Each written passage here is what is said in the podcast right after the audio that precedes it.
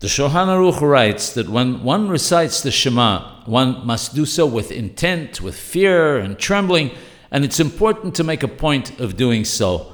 When we say the words, Asher anochi mesovecha hayom, that I command you today, we must understand that we're commanded that the Torah commandments must be to us like there's something new that we have a desire to hear.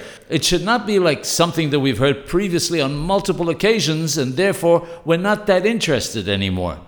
The Yerushalmi states that there is a hint in the three sections, parashiot of the Shema, to the Ten Commandments. Furthermore, as we know, there are 248 words, together with the words that are repeated, which correspond to the 248 limbs of the body.